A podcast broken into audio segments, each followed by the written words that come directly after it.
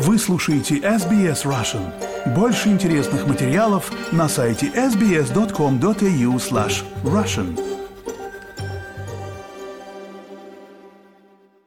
Добрый день, вы слушаете подкаст SBS Russian у микрофона Виктория Станкеева.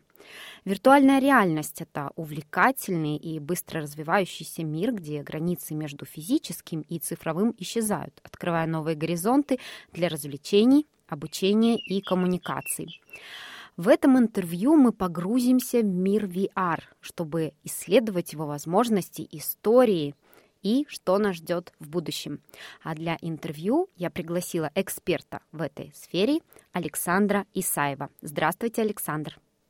Здравствуйте, спасибо, что позвали.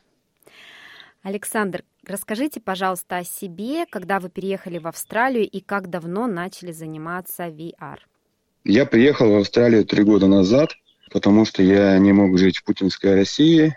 Ну, там немножко даже преследования были, поэтому я получил в Австралии убежище как сторонник Алексея Навального. Я увлекаюсь не только VR, но еще и походами по национальным паркам Австралии. Первым делом я увлекся именно походами. Я начал ходить в походы, нашел э, здесь в Сиднее комьюнити русскоязычное. А что касается увлечения темой VR, я сперва э, начал смотреть э, трехмерные видео на YouTube, используя обычный телефон и специальные такие очки виртуальной реальности, которые условно называются Google Cardboard. Вот они не обязательно бывают картонные, это самые первые очки были картонные, а потом появились пластмассовые, они недорогие. Это просто пластиковая коробка с линзами, которые вставляются обычный смартфон. И на YouTube есть специальные видео, которые можно найти в поиске по тегу VR или 3D и смотреть. Но на самом деле телефон не дает высокого качества изображения, потому что, например, вот современные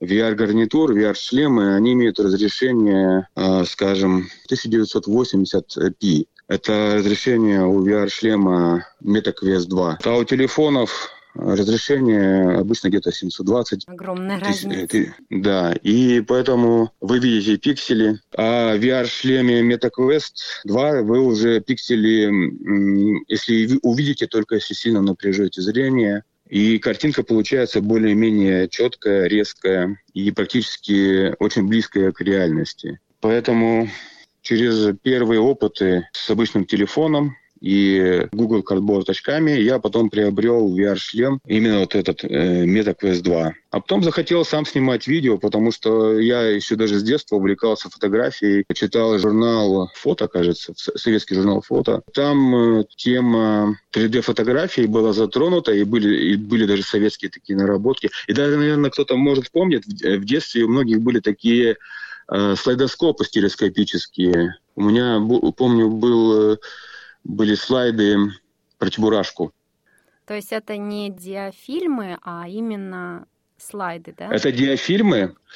Это слайды, диафильмы их называли, кажется, да? Да, в советские времена были слайдоскопы для одного глаза э, с одной линзой, а были еще такие сдвоенные, когда двумя глазами смотреть на два слайда каждый глаз смотрит на свой слайд. И получается, так как они отличаются, и когда вы просматриваете такие 3D-слайды, ваш мозг создает у себя в голове телескопическое изображение, трехмерное, то есть точно так же, как вы видите все это своими собственными глазами в реальном мире. А в шлемах трехмерной реальности вы погружаетесь в полностью виртуальное пространство, в котором вы также видите предметы, изображения, видео именно в телескопическом трехмерном изображении. То есть вы видите все так же, как в реальности. Для VR-шлемов есть трехмерные игры, а также трехмерное видео. Когда я готовилась к этому интервью, я нашла информацию о том, что история VR началась э, в 1960-е годы создания первых устройств, способных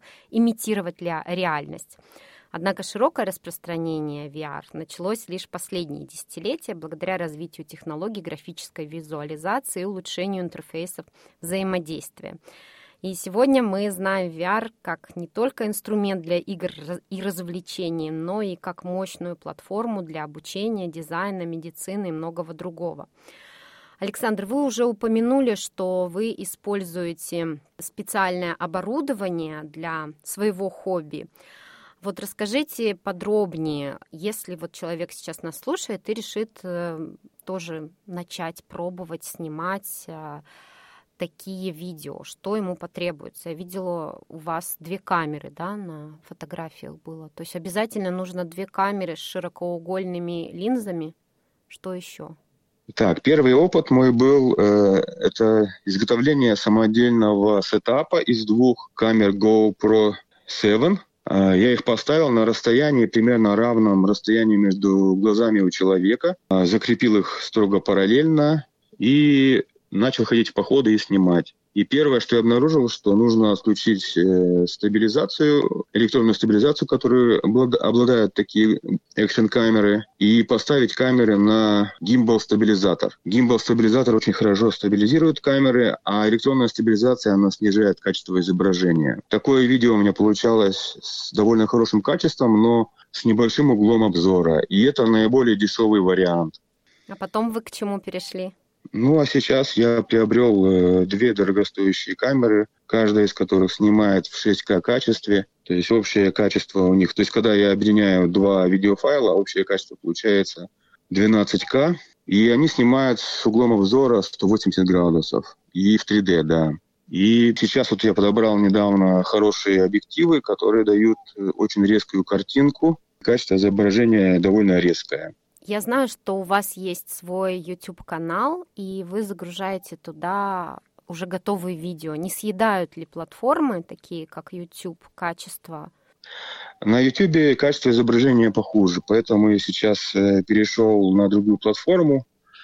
То есть я на YouTube пока прекратил выкладывать видео, потому что это занимает много времени, обработка видео, подготовка, монтаж. YouTube э, предлагает качество изображения максимум 4К. А другая платформа, которая называется DOVR, она позволяет воспроизводить видео в формате 8К. Ну, то есть мои камеры, они немножко имеют запас по качеству изображения для будущего улучшения возможностей процессоров воспроизводить 3D э, VR-видео в VR-гарнитурах. В данный момент пока 12К не воспроизводится, по крайней мере, я не знаю таких компьютеров и VR-шлемов, которые могут воспроизводить производить 12К изображения. Александр, а как вот VR повлиял конкретно на вашу жизнь? Как он ее изменил? Ну, для меня VR это просто увлечение, это мое хобби. Я, мне нравится снимать видео, потом его монтировать, выкладывать его на платформе а, и получать э, приятные комментарии, когда людям нравится. Также я, когда встречаюсь со своими друзьями, знакомыми, я часто показываю им свои видео, и мне приятно э, видеть, как люди смотрят, им нравится, и они хвалят, хвалят э, мои успехи. Мне это приятно. Я даже знаю, вот. что а вы вообще... проводите встречи в комьюнити, да, где рассказываете про VR. Да, я сделал одну такую встречу. Многим людям понравилось это. Не всем, конечно, не всем это заходит, но большинству моих гостей эта тема понравилась. А самым молодым участникам этой встречи эта тема очень хорошо зашла, потому что я им показывал не только свои видео, но еще и дал поиграть, потому что э, игры в виртуальной реальности сейчас достигли очень высокого качества изображения и очень глубокого погружения. Есть такая известная игра Half-Life Alyx. Это VR-игра. Она имеет потрясающую графику. И последний вопрос. Как вы считаете, как VR может изменить образование, развлечения, бизнес в ближайшие годы? Но я буду говорить только о тех областях, в которых я точно знаю, что VR будет очень востребовано. Во-первых, это VR-видео, то, чем я и занимаюсь. Особенно я очень большие надежды возлагаю на э, VR-съемки именно природы. Потому что многие из вас, наверное, знают, что когда люди ходят на природу, снимают э, горы, водопады, и часто говорят такую фразу, что, что видео не может передать всю красоту. Потому что плоское видео вы не можете понять, на каком расстоянии находится от вас. И это скала, или то дерево, или тот водопад. А в трехмерном изображении вы видите все так, как есть на самом деле.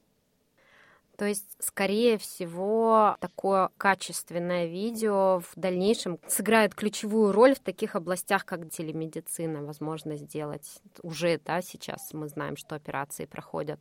Хирург может э, ассистировать операцию, которая происходит в другом конце земного шара, и при этом он использует качественные изображения. Да, конечно, если врач делает операцию, если он видит органы, которые он оперирует в объемном виде, то есть так, как они, как на самом деле выглядят, конечно, тогда меньше ошибок делает, лучше понимает, что он делает. Также я знаю, что есть э, направление 3D-моделирования строительных объектов, интерьеров, также 3D-моделирование инженерных сооружений, двигателей, самолетов, ну, любых технических объектов. Да, и все это мы увидим уже в ближайшем будущем.